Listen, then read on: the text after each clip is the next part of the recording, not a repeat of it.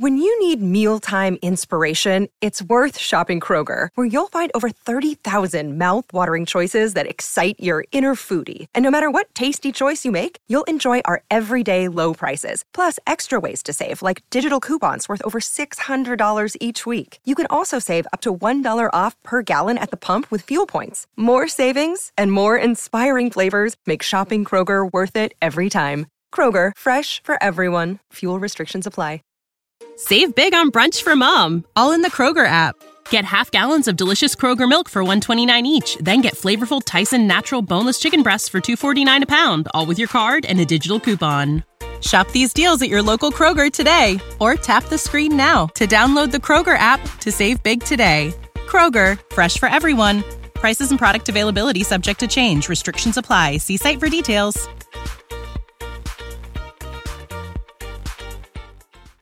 Hey, No Bad Dog Army. Hope everyone's doing well. It is the beginning of January, January 4th, recording this.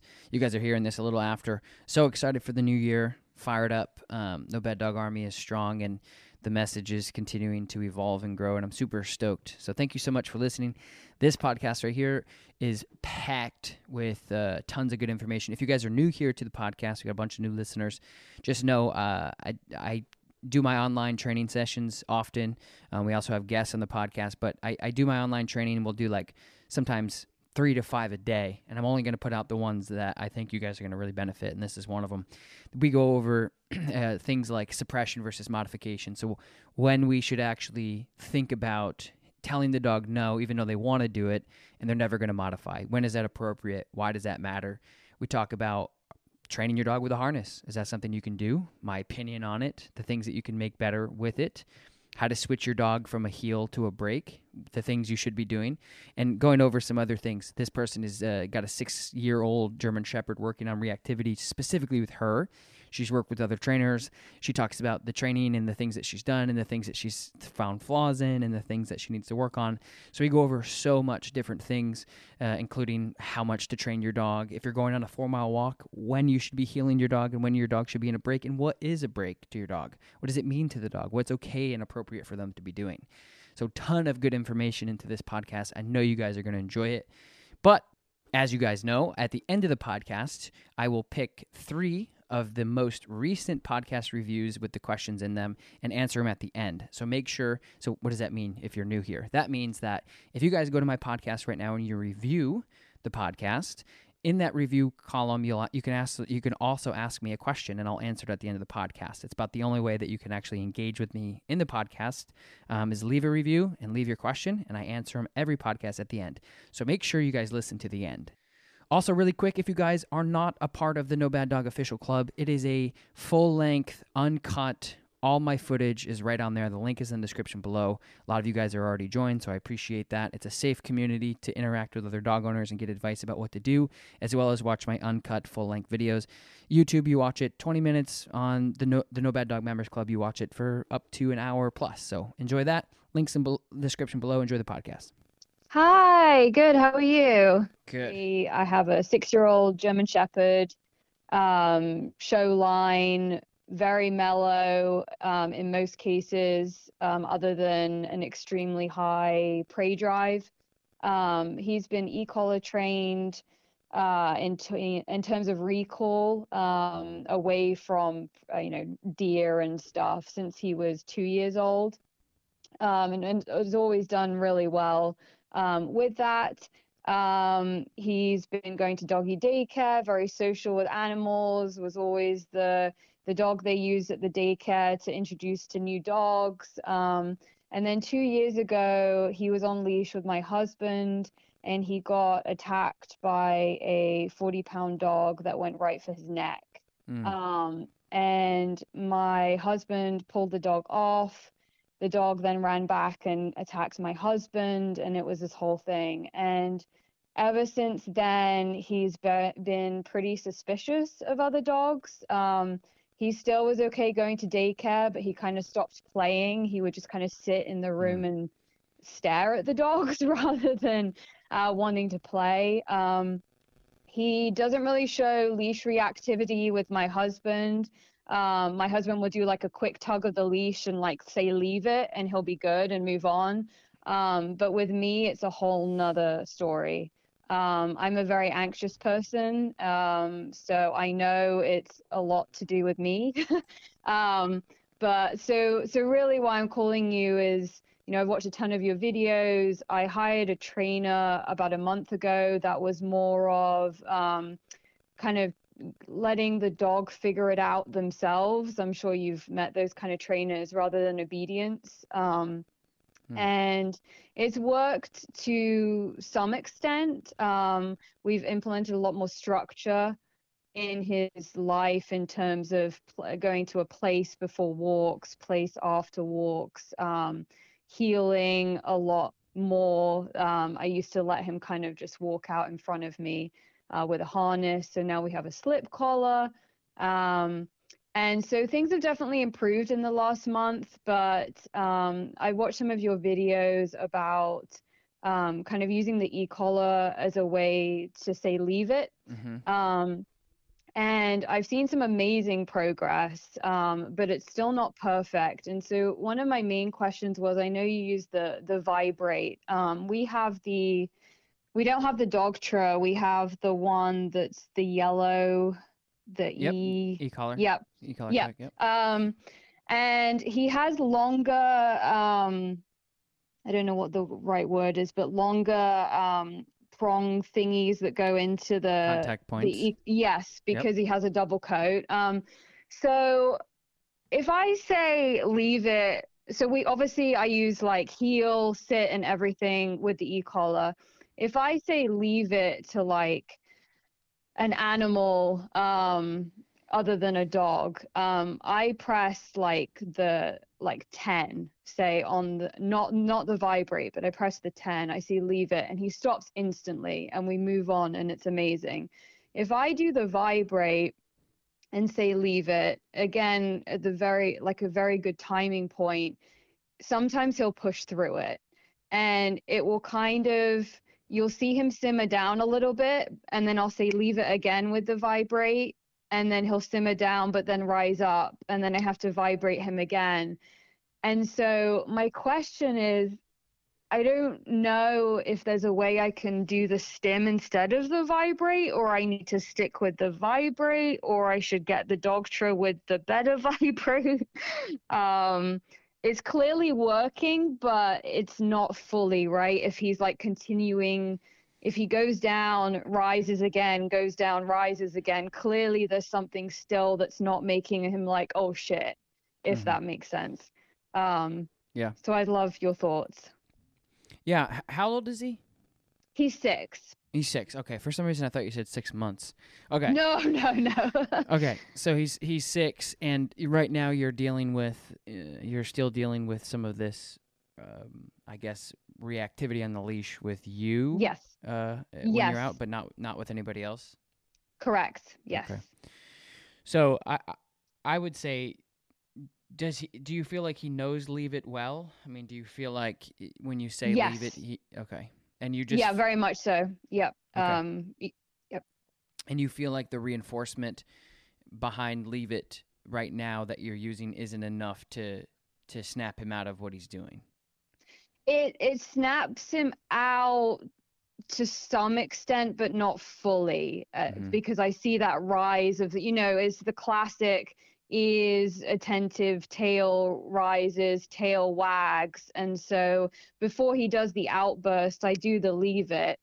Um, and in some cases, yes, that nips it in the bud and we move on. But there are mm-hmm. other times, especially if the dog, the other dog's barking or looking at him funny, um, that one time of leave it, he'll simmer down, but then immediately go back up again. Mm-hmm. It's okay. So there's a couple of different things that come to mind for me in the beginning of this is just making sure that you that your handling is as good as it needs to be because yes yeah. because yeah i mean you, you can use the you can certainly use the vibrate. You can certainly um, go out and and and use the stimulation and the vibrate to to disengage the reactivity yeah. But I, I, like to make sure that the handler yourself is yeah. also doing all the right things first. Yep. Um, yep. Because I think that that's that's huge. That's that's important moving forward. Um, Because if you, I mean, so I'm just trying to figure out whether or not you think that he actually knows the behavior or he's just trying to figure things out with you on the leash, and also, also because if if he is that reactive with you on the leash and not that reactive with your husband or anybody else on Mhm. the leash, that also tells me that your handling with him, your relationship with him, and the way that you're working with him is also not where it needs to be. So Yes. so I, I would rather work on the handling. Like I said, you can use the like my my e collar, the Tom Davis 280C, Yeah. the remote yep. collar.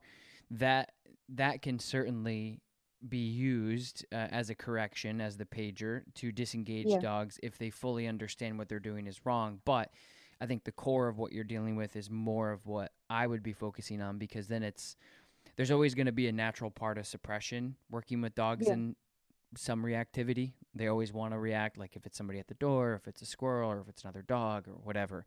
They're animals, Yeah. so they're going to be like, hey, you know. So I think I would be more focusing on your relationship with them to to make him feel like he doesn't want to react because obviously Okay. it's not other dogs at all. Has nothing to do with other dogs. It's all of you. So Yeah. um, I want to talk a little bit about your training with him so far and the things that you're doing with him and maybe some of the obedience that you're struggling with. So when you're out with him and you're working with him on the leash, how Mhm. responsive, how engaged is he with you? How much does he listen to you on command? What what does that look like? Um, uh, so in the past month, it's been incredible. He's got so much better. Um, his heeling is pretty impressive. Um, you know, he'll sit instantly if I stop. If I slow down, he'll look back at me. Um, but if there's a distraction, his his uh, remembrance of heel just kind of goes to crap. Um, and so I have to remind him to heel. Um, it's got dramatically better in the past month, Mhm. um, which is why I think his behavior around things have got better, but again, not perfect. Um, his heel could definitely use some work. I have to probably correct him in a four mile walk, probably like 20 times, Okay. if that. Now, yeah. Now, when you're when you say you have to correct him 20 times on the walk, are you trying to heel him for the full four miles? No, no. So I'll do I'll do stints of of heeling, and then I'll tell him free and get him, and allow him to sniff around, um, and then I'll get him to sit, and then we'll heel again. If we do a sit to a heel, he's perfect every time. Um, but like if a car starts going by or so, or a runner starts going by, that's when his heel kind of goes out of whack. Like it's perfect if there's no distractions and it's just him and I, and he'll even look up at me and smile kind of thing, you know, and carry on going. But when there's a distraction, it's it kind of falls away. Okay. yep. Yeah, it makes sense. So, what uh, what equipment are you using when you're out training with him? So we have the e-collar, and then I have a slip collar, um, and then just a regular, obviously his collar with his name on it. Okay, just this flat collar. Okay. Yeah, yeah. All right. Yeah, because I, think that's what I would be doing is is if you're going out and you're having so walk me through the correction process. So if you're out and you ask him to heal on a four mile walk, Yeah. when are you having Uh, to correct him? I mean, where where's the pitfalls here? Why why are you having to correct him? Is he is he getting distracted? Is it just too long for him? What's the deal? I, I think it's just distraction. Um, like he'll pick up a scent or he'll see something. Um, you know, kind of like on your videos where you, you I, you know, stop walking and the dog continues, right? Like that will happen now and again. Um, so my way of correcting him recently has been with the e-collar, just pressing it on four. Um, and four seems to be enough to him to be like, oh, okay, I get it um, and then we're good again. And then it's almost like he forgets, and then I have to press four again. Um, and I, I don't know if I just have to continue to maybe go up higher than four um, to remind him, or or I don't know. Okay. So with the when you did uh, training with the other trainer, did you did did that trainer introduce the e collar, or is that something that you guys did? No, um, I've used the e-collar with him since he was two, um, two years old. Um, I didn't actually get like a proper trainer for the e-collar, but um, I watched a ton of videos, and my friends who have German Shepherds got board and trained with e-collars, and they taught me a lot. So, um, but from the age of two to now, um, I haven't, I've really only been using the e-collar for off-leash hiking and recall from animals. Like I haven't been using it for heel or sit yeah. or anything. Yeah. Um, I mean, I'll do, you know, the cool stuff where you're in a park and, you know, you, you walk, uh, you know, uh, 200 feet away with your dog being down and stuff. We'll do all of that with the e-collar, but otherwise not like just general obedience on the leash. Mm-hmm. Okay. Yeah, because I'm I'm trying to. I think it sounds to me that it, your conditioning wasn't. You're not conditioning him a, a lot. You're using it as a. I don't know. You're using it more as a as a correction, which is fine. It's okay to do. Yeah.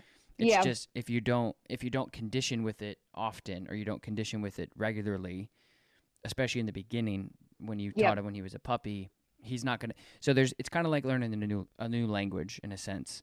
So the more you speak that language, the better you'll understand it. The more fluent you'll be with it, right? Like the more Yeah. the more you'll understand what it is. But if you just kind of here and there can order, you know, certain things and not really have a conversation, you're not going to be as fluid with it. So I think that's one thing I would start recommending if you're going to use the uh, just in this is just e-collar advice in general.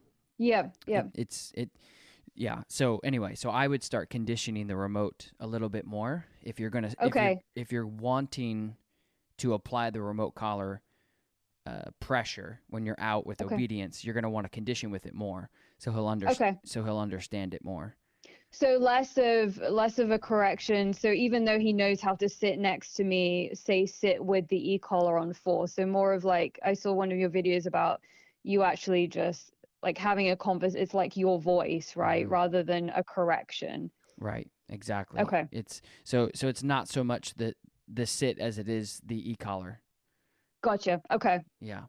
So yeah. So just so just remember that that when you're when you're working with him, the when you're conditioning the remote collar, it's it's simply to teach the dog that the e collar is you. The e collar Okay. is you. But if he doesn't Yep. know that super super clearly, it's it, it may be it may be hard for you to use it with obedience when you're out and you're you're you're out and you're healing. Um, so anyway, so just keep that in mind too. That if you're going to start using the e-collar as a conditioning option and or to teach the dog what you want, you know, what you want him to do, you have to condition with it. You don't want to just use it once in a blue moon when he decides to get a wild hair and, and want to run after another Okay. animal. So anyway, yeah, so there's that. that. Um, the other thing is is just working on.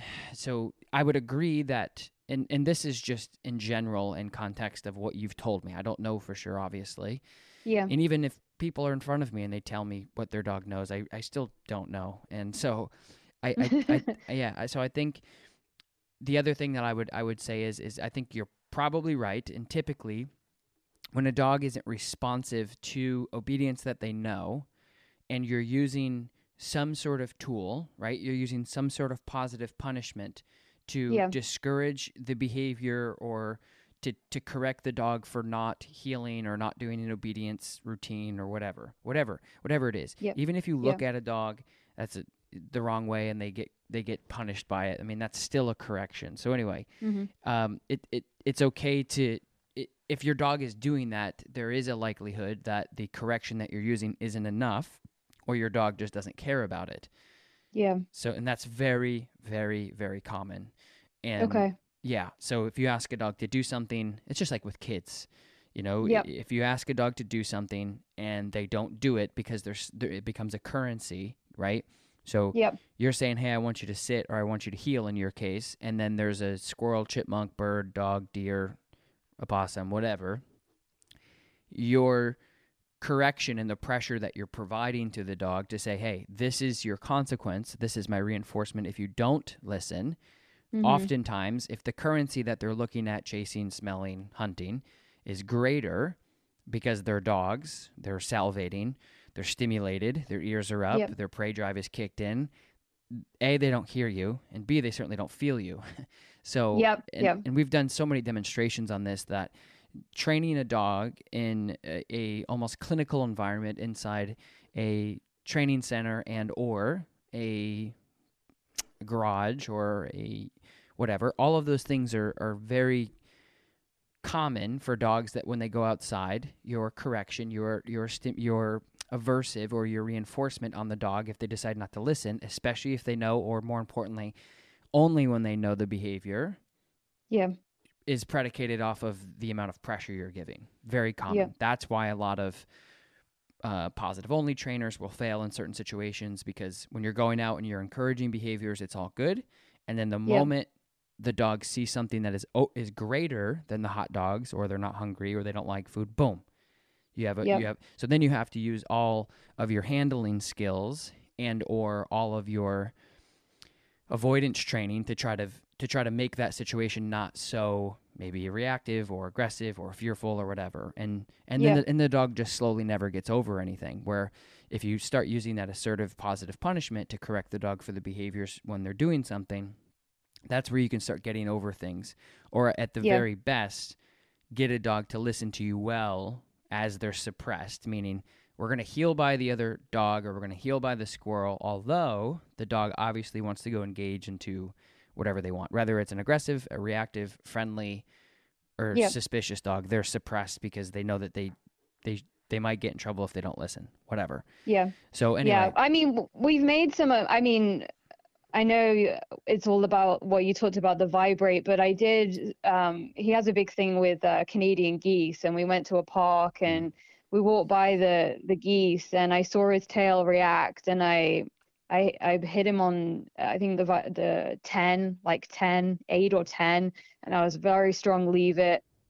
And um, he stopped immediately and we continued to walk back and forth by the geese and he stopped reacting. Mhm. and we came back the next day he went to the geese and it was like a different dog. He didn't react to the geese. He Correct, just yeah. stared and looked at them. I mean it was beautiful. I nearly cried.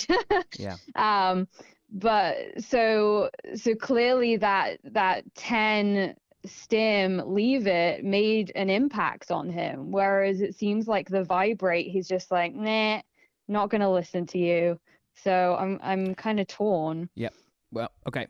So if you feel like, yeah, got it, and that's that's good. If you feel like the the e, it's very simple. If you're if you feel like the e collar you're using, especially if you're using the pager as a as an aversive or as a correction, Mhm. you can move to a, a different correction. You can start with maybe a prong collar with more leash control. You can start with if you wanted to just stick with the e collar work, you certainly could. You can you can move to the Tom Davis Dogtra 280C, which has a has a much higher vibrate, which usually Yeah. discourages behaviors and stops them before they um, get to that reactive point, etc. Mhm. Um, so that's something that you could totally do. But Okay. um, at the end of the day, again, like you know, I'd really be interested to see how you're handling the situation as well, because yeah so if you come out and you're walking and you see another dog and then he starts to get stimulated and he starts to build and you turn and you say heel, I mean I I wouldn't necessarily even be focusing on the the e-collar at that moment.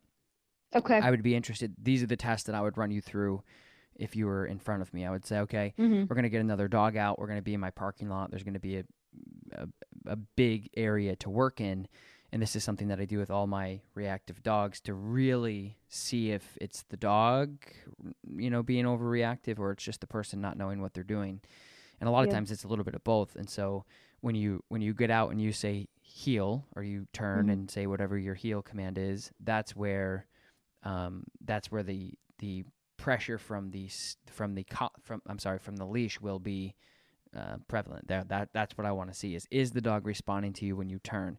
And if the answer is no, then I would I would maybe backtrack a little bit on the on the leash pressure because if you use I'm just thinking in in a sense of generally if you use a so you're trying to use obedience to counter the reactivity. If you use the vibrate, you're just correcting the dog for reacting. And in my experience, none of them are, that's not they're not bad to use either of them. However, yeah if you can get away with countering with obedience, I find that the dog long term will modify the behavior that makes sense. But Yeah. but the reality of working with dogs and some dogs because of their breed, genetics, upbringing, etc., environment, they're always going to react or they're always going to want to react because for those, you know, specific reasons innately, the Yeah. the pager will help you suppress the behavior but still have the dog not be reactive, which is totally cool too if that's the dog that you have. But I'm Yeah, just saying yeah. I would be kind of flexing out both of those things to see what is really going on.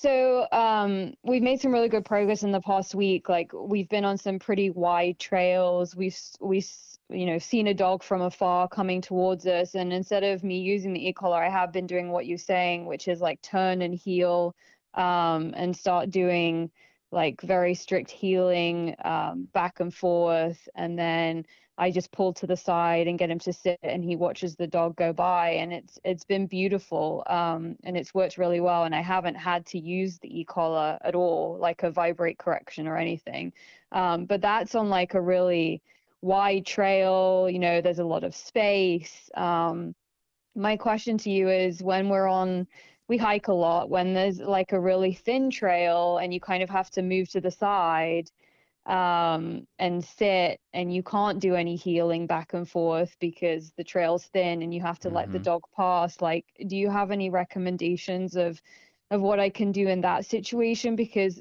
those situations I feel like he explodes from 0 to 60 a lot quicker Sure. like I don't I don't see the tail wag, you know, um, the kind of stare or anything. It's literally he's in a sit and suddenly just bursts. hmm Yeah, well, a couple things is obviously your, I think your energy and your, um, the way that Yeah, you I know that's Yeah. yeah, it's a massive effect. Yeah.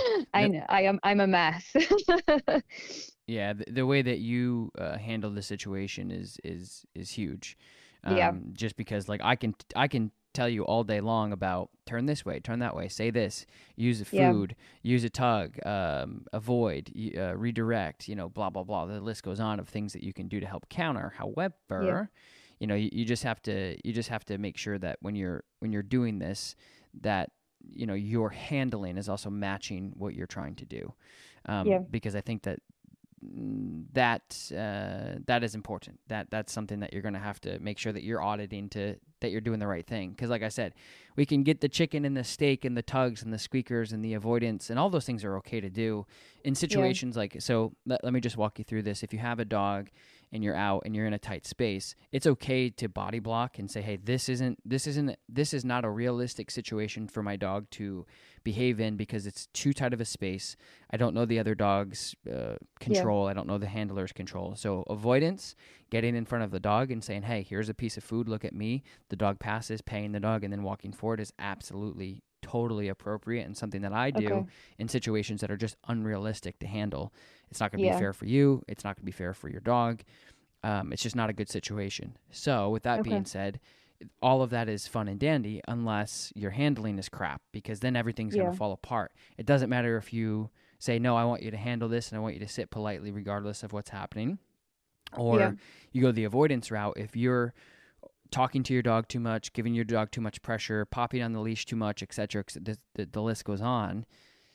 Those are things that you, you have to work on. Yeah. Yeah. No, 100%. I know. I know all of it is me.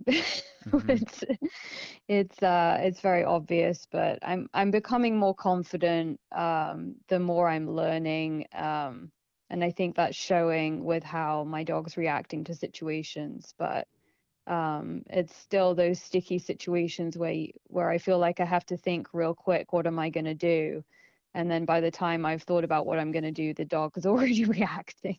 Mm-hmm. Mm-hmm. So, Yeah. So so that's something that you just have to make sure that when you're when you're working on this type of stuff that your handling is good. Like you already said, like, oh I have an, like you have anxiety when you when you're training the dog or whatever. Like those are things Yeah. that you have to work on in order for Yep. the dog to to really break through.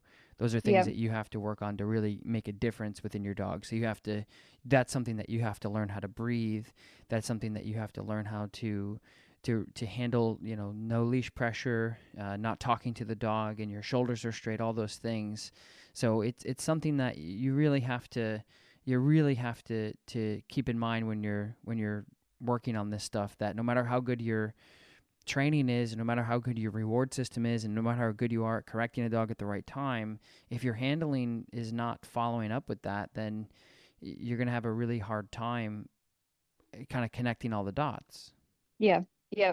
Do you have any recommendations for for a better heel, like how to keep your dog engaged with a heel? I mean, is the e-collar if I want to go down that route, is the e-collar the way to do that or do I need to pay more attention to the the slip collar or maybe get a prong? For handling, you mean? Yeah, in terms of like heel, you know, his heel's perfect until it's not kind of deal like correcting the heel. Yeah, well, I think working on it privately is the first place to to to start. Um, yeah, making sure that you you work on that, making sure that the dog understands what it is, making sure that you're you're you're very honest with yourself about how good your dog is handling. Um, yeah. So that's the first place is is just pulling the rein. I always tell people like if you're going out and it's a disaster and your dog is reactive and you're frustrated and you just don't know what to do, go all the way back down to the basics and start incrementally. I kind of just like test yourself. I think everybody tries to like throw everything together. Like if you see oh, somebody, oh, yeah. if you see somebody out walking their dog in a heel and it's perfect and you're like, "All right, I'm going to go try to do that outside." You got to remember like dogs are so conditioned animals and they learn through conditioning and they learn through training and environmental changes and it's not an overnight thing. So I would yeah. suggest kind of pulling the reins back and really auditing how your obedience is in a less distracted environment, maybe okay. Your house first. Yeah. And, and if you're knocking things out of the park, like that's the first test that I, I tell people to do is just do that directional change and see where your dog's at. Like mm-hmm. if you mm-hmm. go out with your dog and just turn a 180 and go the other way and you say heel or with me or whatever the hell you want to use and your dog goes forward and you go the other way, that's a problem. Yeah. So at, yeah. at that point, like I don't care about the reactivity. And when I say I don't care, I'm not working on it. I don't I don't I'm not I don't care about you know your dog not coming back when they're if you can't do a very basic directional change with your dog with your dog turning with you Mm-hmm. That tells me two things: that your dog isn't engaged with you, which means there there may be an underlying relationship thing, possibly, or mm-hmm. just your dog just is just too stimulated by everything else, or you, your dog just doesn't know it. And both of those things, so both of those things, most times create reactivity.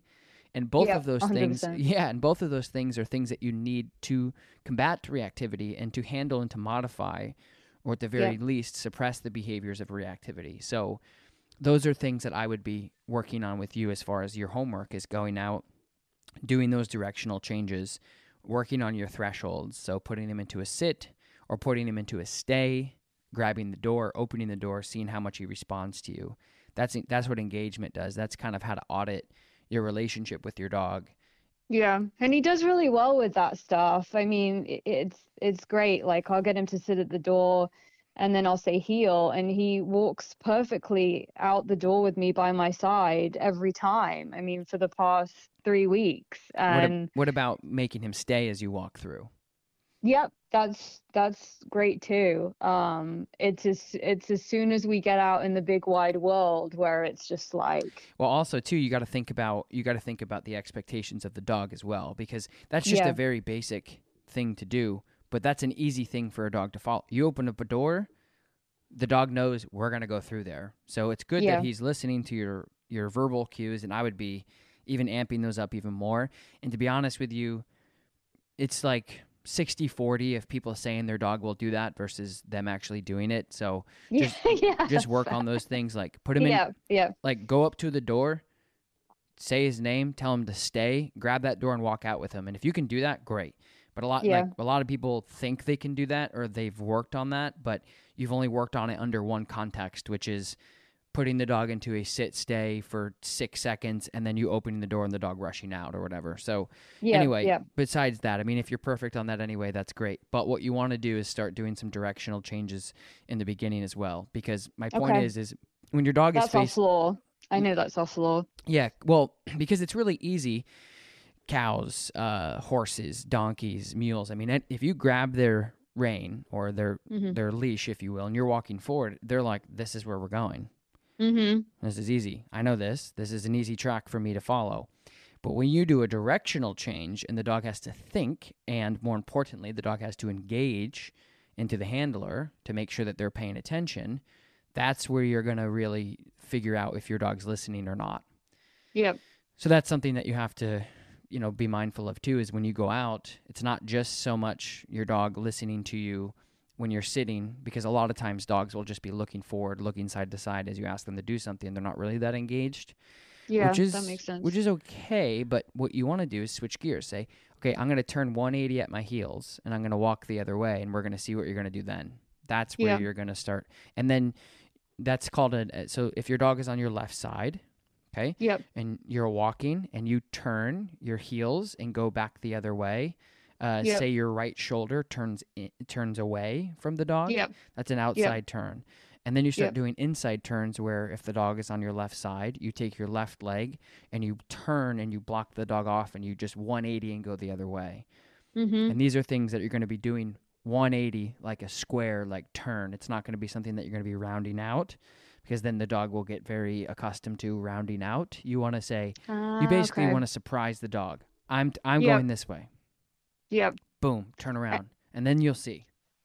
Yeah, and when he hasn't been heeling very well, I do do the the hard left turn, um, but I think I do it more rounded than the square, so that's good feedback. Um, and and then it's almost like, oh shit, like I do need to pay attention, and then he's good for another, you know, 15 minutes, and Uh-huh. then he and then he gets crap again. So Yeah, and, and that, yeah, and, and so just just work in increments too. I mean, a four Yeah. four mile walk is is a very long time, and I know you're not heeling. yeah, I, time, but Yeah, you're probably right. I think I think my expectations were, you know, when I do these kind of sessions, like I know you said online, like on YouTube and stuff, like 15 minute like sessions are like great for dogs and their minds and stuff. And Yeah. I think somehow I thought like incorporate, you know, we'll go from four to eight miles a day walking. And so I guess I thought, oh, this is my time that I can, you know, Mhm. incorporate the training. But like you said, there's probably a point where he's just like,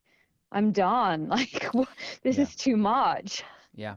Well, I think the other thing too is remember when I say like a 15 minute session, that means like 15 minutes altogether. That includes the heeling, the breaking, all of that stuff. Yeah. No matter what you're Yeah. doing.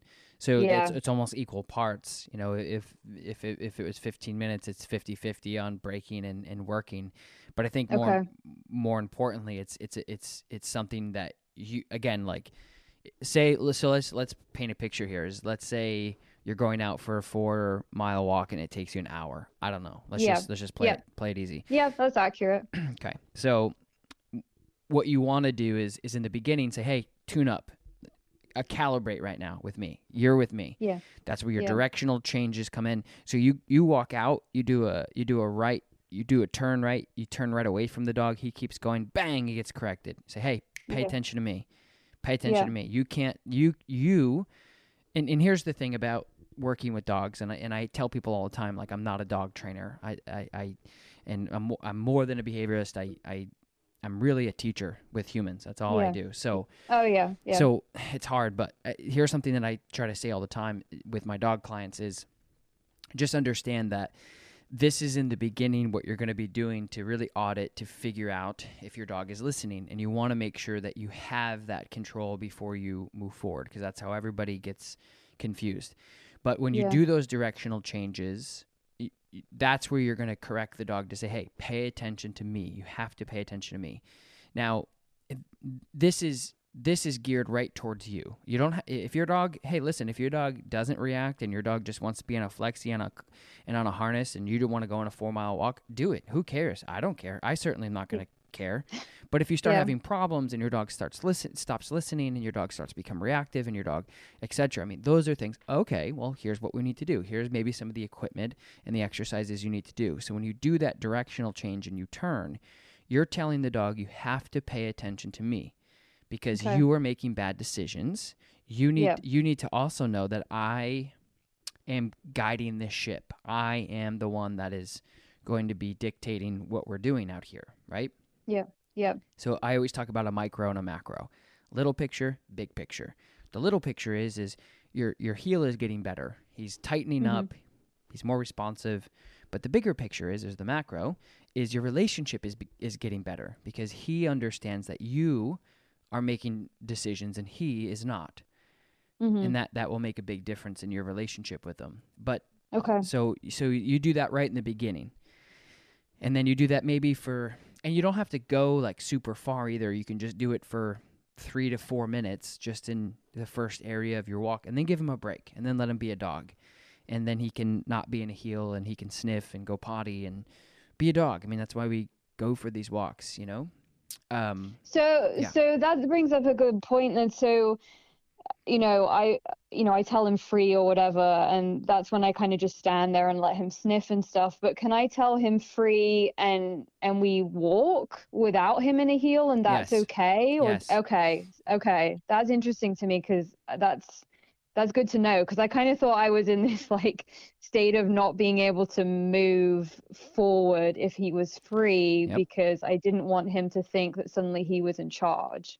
Right, that's and that's that's kind of what I was getting at here is there's, Okay. Yeah. there's some handling flaws that are going on because it's it's un and that's why you might get more reactivity that's why you might get more frustration is because Yeah. it's unrealistic for you to say like hey i want you to heel for f- an hour that's what that's Yeah. that's essentially what you're doing is i want you to Yeah. heel for an Yeah. hour and that's just Okay. again like that's not realistic and that's why Yeah. you're that's why a lot of people fail Okay. So you you just so my point is is going back to let's say we have that hour. I'm just giving you like an hour time frame. Spend five four to five minutes in the beginning just saying, Hey, this is our this is our walk, it's not your walk. Okay. If Mhm. anything, it's my walk, right? You're with me, I'm not with you. Pay attention. Mhm. Right? So at that mo- it's kind of like I always tell people you, you got um, you got two kids and you're going to Disneyland or whatever, right? And they're really excited, and you pull up in the parking lot and they can see the rides and they can see the Mickey Mouses and everybody's excited, and then they get out and then y- you immediately have to say, hey. Listen, this Yeah. is what you know. It's a big, busy parking lot. There's thousands of people in this place. You know, it's it's a it's a it's chaos, right? And the kids are excited. Mhm. Just it's the same thing with dogs you, you Yeah. get your leash and your collar out and they're jumping up and down like whoa yeah we're gonna go you know and they're so excited to get going and they're going outside it's their favorite thing in the world but you have to lay down the ground rules hold my hand Yep. listen at all times don't talk to strangers etc you immediately say these are the things that we're going to do to keep you safe because i love you Mhm. and you need to pay Mhm. attention to me okay because th- this is a really great thing that can go really bad if you don't if we don't have expectations and we don't we're not on the same page similarly I love that approach. I've never I've never thought of it all this way. So thank you. This Yeah. is this has really helped. I, yeah. Um so so when we're doing those that hour walk or whatever and we do the initial five, ten minutes of heel and then I let him just be a dog. Um if we do see another dog coming along, I can then take that opportunity to go back into a heel, correct? Right, And get so- him to do it. You're going to be, yeah. So within that hour, you're going to be randomizing your obedience. Th- Okay. this way, so so let's say you walk for 10 minutes and then you do a couple heeling exercises for 3 minutes. You turn you do directional changes, you do sit stays. Pay, so you're saying it, you're you're basically just recalibrating him. Okay, Okay. Be, be a dog, now pay attention. Be a dog, now pay attention. And you're randomizing that. That's what I was getting Okay. at. First 5 minutes, Yep. break for 10, 15 um, uh, and he can be in. The only thing, the question I usually get about the break is, wh- what is your expectation? And my expectation is just the dog is being a dog, and so Yeah. I have certain things they can't do. They can't jump. They can't drag me. I mean, they can be in Yeah, front of me. yeah. They can be on the left of me. I don't really care. I mean, that that's that's the difference between me and everybody else in the dog world. Is I'm preparing you for reality. I'm not preparing you for a competitive obedience dog and you know whatever. It's it's just it's just reality. So then you so so that way when you do see that dog, it's random. So Ah, so don't like that. yeah okay. don't wait Yeah. 'Cause a lot of people will say, I'm only going to work my dog when there's a problem. So then the dog goes, okay, whenever there's another dog, you get nervous. You ask me to do something. You're preparing me for battle. So if Yes. you randomize it and then you throw it over in, in what he would think, another randomized obedience cue, obedience pattern, Mhm. when actually it's another dog, you're not uh, having any issues, right? So that's what a lot of people do Yeah. is they wait for the potential risk or the potential problem, and they say, "Okay, okay, hey, come, uh, oh, come, come, come here, come here," and they they, they freak out, right? And they they, they Yeah. shuffle all their hot dogs all over the place, and they're like, "Okay, pop, pop, pop, it," and it's like, okay, so, so My, my my dog won't even take food when there are dogs around. So most I- I- I'm just saying, yeah, I'm just saying, yeah. that, and and then the Yeah, dog goes, no, the dog's like, "What's wrong? What's going on?" And then yeah. they see the dog, yeah. and then they go, "Okay, this is a problem. Now this is a problem. I don't. I now mm. I'm reactive because mom is Wait. freaking right." Which leads to my my two final questions, which uh, my dog trainer told my current dog trainer told me to do, which I think you're going to say these are absurd, don't do it. But I just want to confirm with you. So, one of them was to say words to prepare the dog for situations. So, like you say car or person or dog. Um, to like prep them for the situation. And I feel like you're going to tell me that's the worst thing ever because if you say dog, then they're kind of waiting for battle, right? Um, and so I'd love your thoughts on that because in some situations where I see the dog before he does, I feel like it has helped because it's got him to acknowledge that there's a dog there. But most situations when I've said dog, he's like, Right. I'm guessing removing that word will be a good thing. Yeah, I mean, so again, it's it's it's it, eh, ew. the more I um, the more I travel because I I do a lot of international stuff now, so I travel Yeah. I travel a lot, um, doing canine education, if you will, Yeah. and the more I do it, you know, the more th- th- things I hear, and and I'm I'm always lending ear to like new things or things Yep. that are different, and so it's not wrong or right. It's just my opinion is is dogs are very conditioned animals.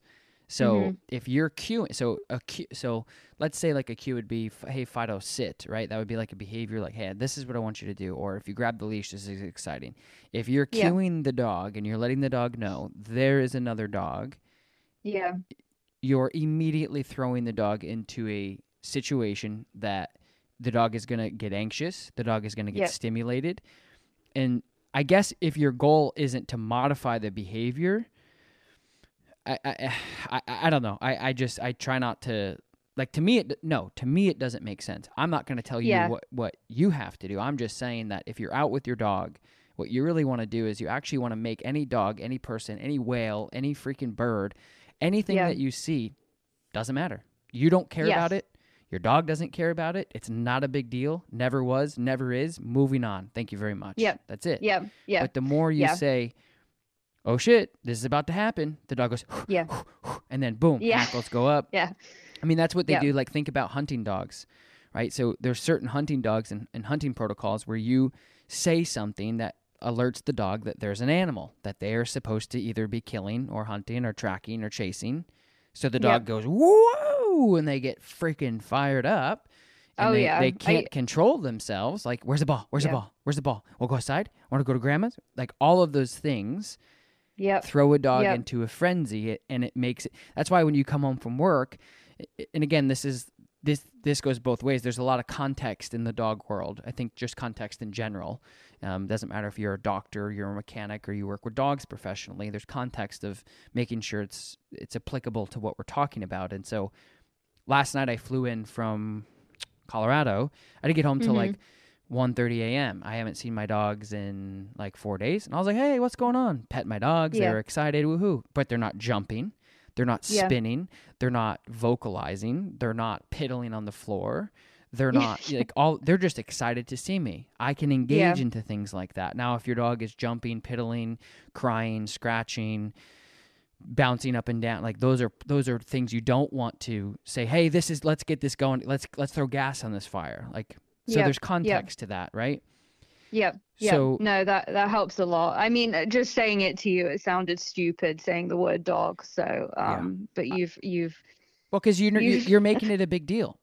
yes, You're a make- hundred percent. It was like when he was a puppy, I used to shout squirrel, and he would be super excited and go chase a squirrel, like you said with the hunting dogs. Like Yeah. it's Yeah. it's stupid. Um, and then my other question, real quick, was um, I, I've seen a lot of videos where you say it's very important to keep um, when you are in a heel um, the dog on a certain side, right? So in my instance, it's on the left side. Mhm. Um, if there's another dog coming and we're doing back and forth heels, and then we actually do want to walk by, um, is it wrong of me? And I think you said that you approached this on a video where if I change him to the other side and get him to heel that's almost me admitting that there's a problem and we need to take care of it, right? Like I should always keep him on my left no matter what.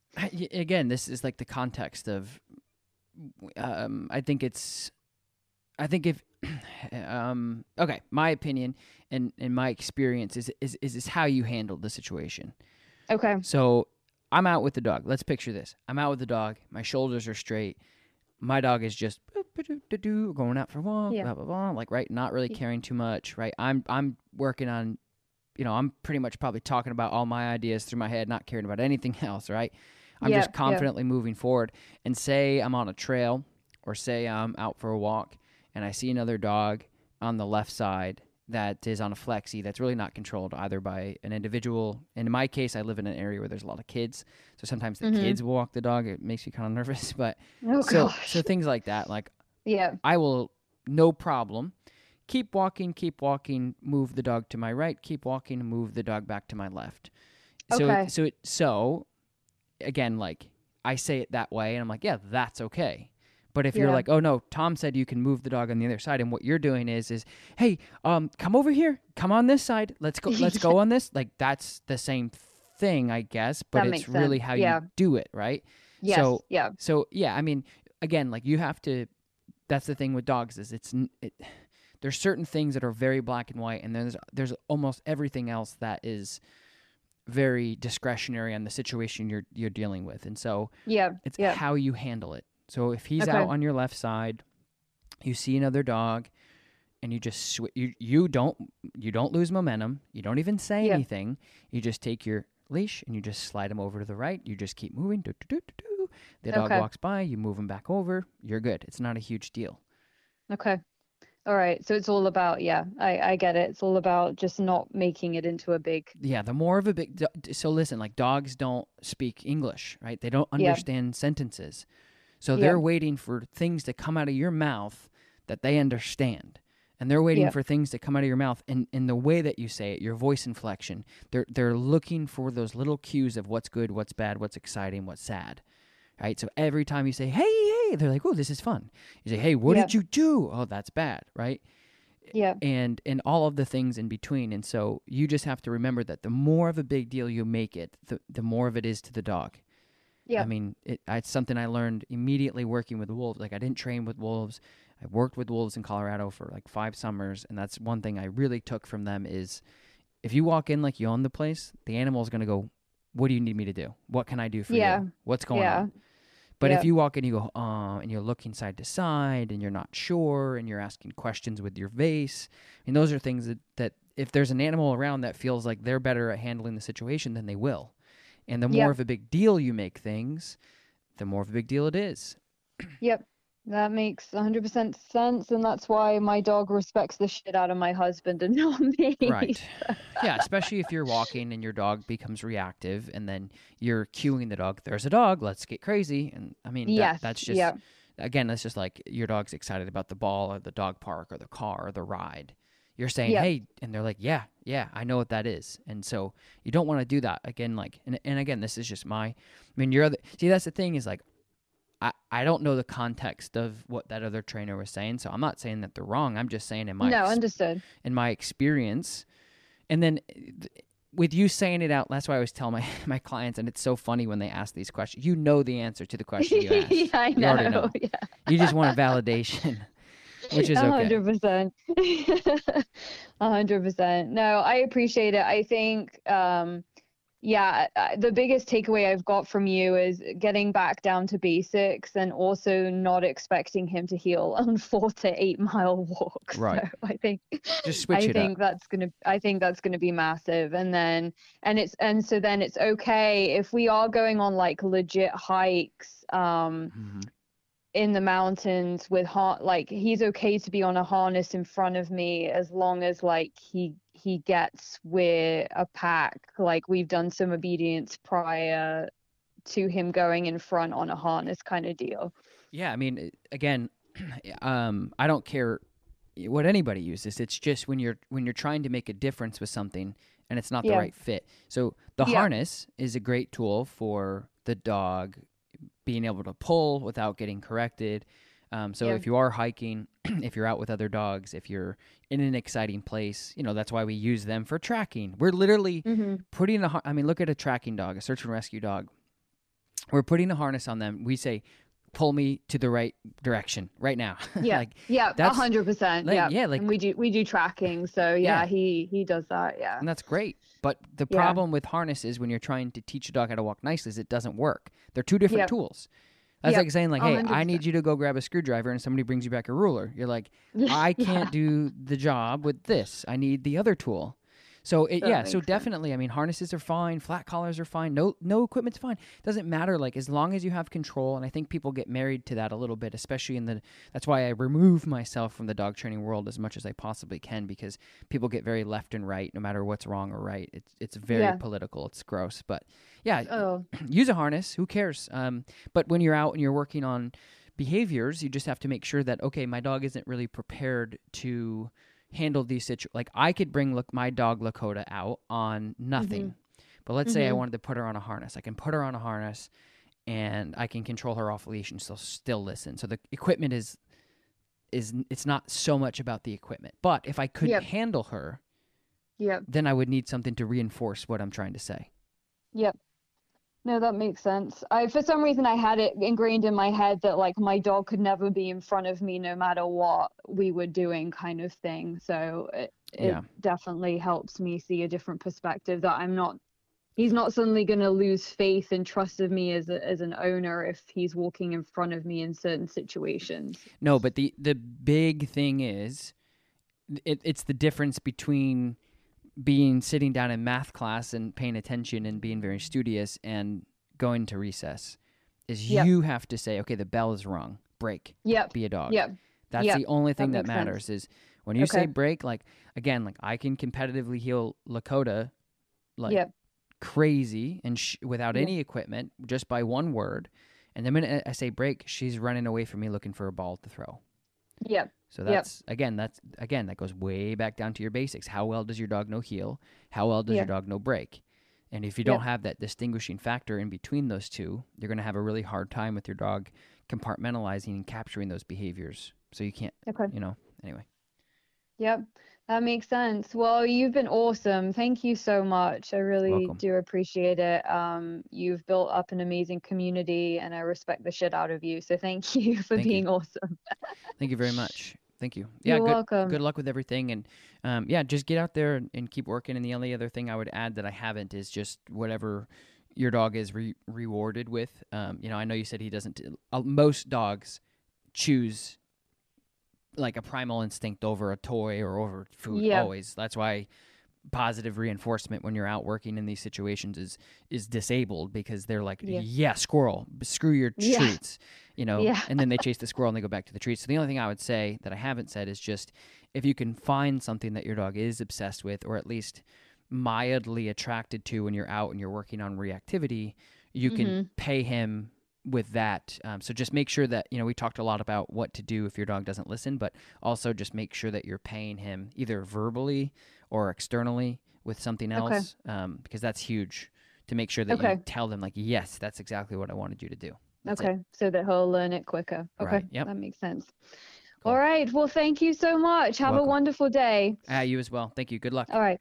Thanks. Bye. All right, you guys, we are at the end of the podcast, and we have two dog training questions. Uh, one of them is is called the dog park debacle from VP VP. Wow, VB Roddy's. Uh, five star review. Thank you so much for that, VB Roddy's. Appreciate you. Um, your podcast has helped me so much my nine month old Rottie. Okay, here's the question. I've been taking Rex to the dog park before and after being neutered. He's nine months old and he's a Rottweiler, just so you guys know. This dog park has two sections. Usually, Rex is shy and takes a few minutes to open up. We've had disasters where the dogs crowd him and he gets and it pisses him off and he pushes them away and the whole pack barks at him and everything is fine after that. He plays so well with other dogs once we are in and even made a few besties, but I cannot figure it out that some dogs just really hate him. Uh, I could probably answer this question right now, but I'll keep going. He's been nearly attacked twice by a Doberman. He plays well with others. Uh, before, after Rex was neutered, there's a Rottie mix that would think that you wanted to kill Rex. The owner has to remove the dog from the park whenever we come in because it'll bark at Rex from the other pen every time Rex is across the field. Um, it's got a sh- it's got a Shepherd German Shepherd wild up. Uh, it's got a Dalmatian pinned him to the ground etc. Uh, Rex is not aggressive. He's playful. He's learned to stand his ground without attacking the Dalmatian. Um, I'm just going to browse through this again. Uh, so, all that said, Rex goes to doggy daycare and does fantastic, no issues. He's great with neighbors, dogs. Okay. So, this is uh, signed uh, by uh, some of the owners here. So, what we're going to talk about really quick is, as you guys know, if you listen to this podcast and you listen to some of the podcasts that I've had before uh, about neutered dogs, there is a there's definitely a thing. So if your dog becomes mature enough, either sexually or physically or both, and usually it's around that eight month. Sometimes it's it's anywhere from eight months to past a year. I've seen. Um, so your dog is nine months, being a Rottweiler, big dog. Um, intimidating to most. So I would say that it's 100% your dog being intact for that long. And I'm not saying that it has anything to do whether it's wrong or right, because I have intact dogs and I have before. So I, I don't have any um I, I don't have any uh you know opinion either way what you do. But I will say, especially having a daycare we've had a daycare for the last five years as well, and we do not allow dogs any any time over six months old being intact into our daycare because every single time that we've had a dog fight or we've had a dog get pinned or picked on relentlessly from the other dogs is when they are an intact male over six months old. So, I mean, I said 100%, but I'm pretty sure that that's what's going on here. Is you got to remember that and we've done a podcast with Dr. Rianne Rice, and we actually talk about this in the members club as well. Um, there's some articles that are being imported in there that are pretty interesting that the other community people are putting in, and there's a lot of. Uh, so, so first of all, I would go and read that, or I'm sorry, I would go and listen to that podcast with Dr. Brianna Rice. I'm not sure exactly what number it is on my podcast, but you can find it. We talk about it a lot, but there is some definitely great physical benefits personally that I've seen with my personal dogs and my clients that you'll see. But with that being said, typically after eight months to 14 months with intact males, they can become very, they become targeted um, because they're different, right?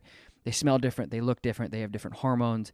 I always tell people if you've ever seen Billy Madison, it's kind of like when Adam Sandler sitting in the the kids' uh, school there on the ground with all the young kids, and he's like 30 something years old at the time it's kind of like that. Is when he goes into a dog park, people are going to be like, "Whoa!" Like he has a mu- he has a beard and he shouldn't have a beard, you know, that sort of thing. Um, there's a way that I equate it, the way that I've seen dogs look at it.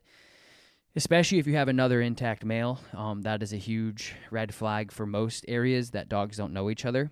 Now, with that being said, I always um, try to give you guys my experiences because that's that's my gig is like you know just experience of working with these dogs.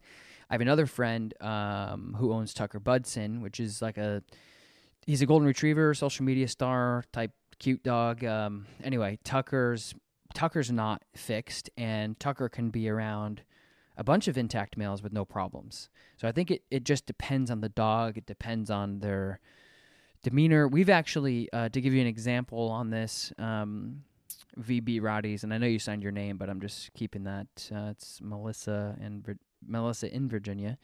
Um, so Melissa, the other thing that I would say is is we've also kicked. Uh, for an example, we kicked this Doberman that was intact out of our daycare.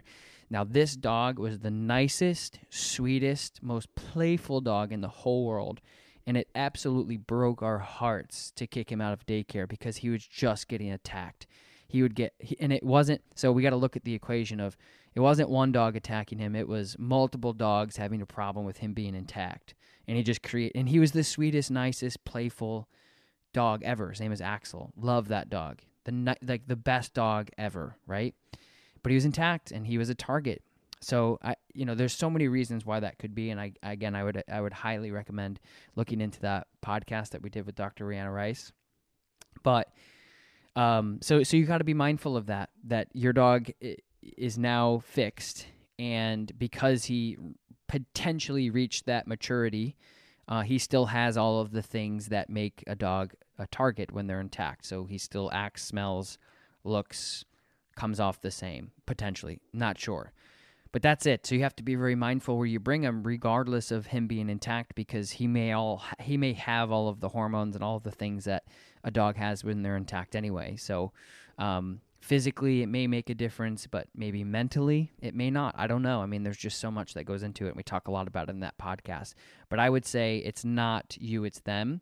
And you have to be very responsible and mindful and kind of be the, I'm air quoting, the bigger person um, and, and maybe say like, okay, I'm not going to expose him to these public places because anyway, um, so there's that. Um, so, all right, let's move on to here to the to the next one. Help with my Dutch Shepherd. Uh, five star review. Thank you so much. Hey Tom, first of all, I want to say great job on the podcast. You're the only dog trainer I can tolerate and listen to for a whole hour straight. I have a Dutch Shepherd similar to yours, and uh, as you can imagine, he has a high prey drive, high energy. Got a million questions, but I'll ask this: doesn't play with a ton of toys I have around for him, and it doesn't keep him. It doesn't keep him busy. I work from home, so we go on two or three hour walks per day, which is great. Good job. Um, I don't think he's tired enough, and it seems like he's bored. And I could be wrong, but I wanted your opinion on any tips and toys and games I can make him uh, play to stimulate himself. So as as as far as uh, stimulation to himself, I mean, I think a lot of a lot of the things that we're going to be talking about and speaking about are you know, just brain games in, in general. But what I like to do, is, and I know that my Dutchie and a lot of the Malinois and working line, KNPV working lines that I deal with, um, they just love obedience with a tug or obedience with food. So I know that I think the question is more geared towards what can I do to keep him busy while I'm not working with him.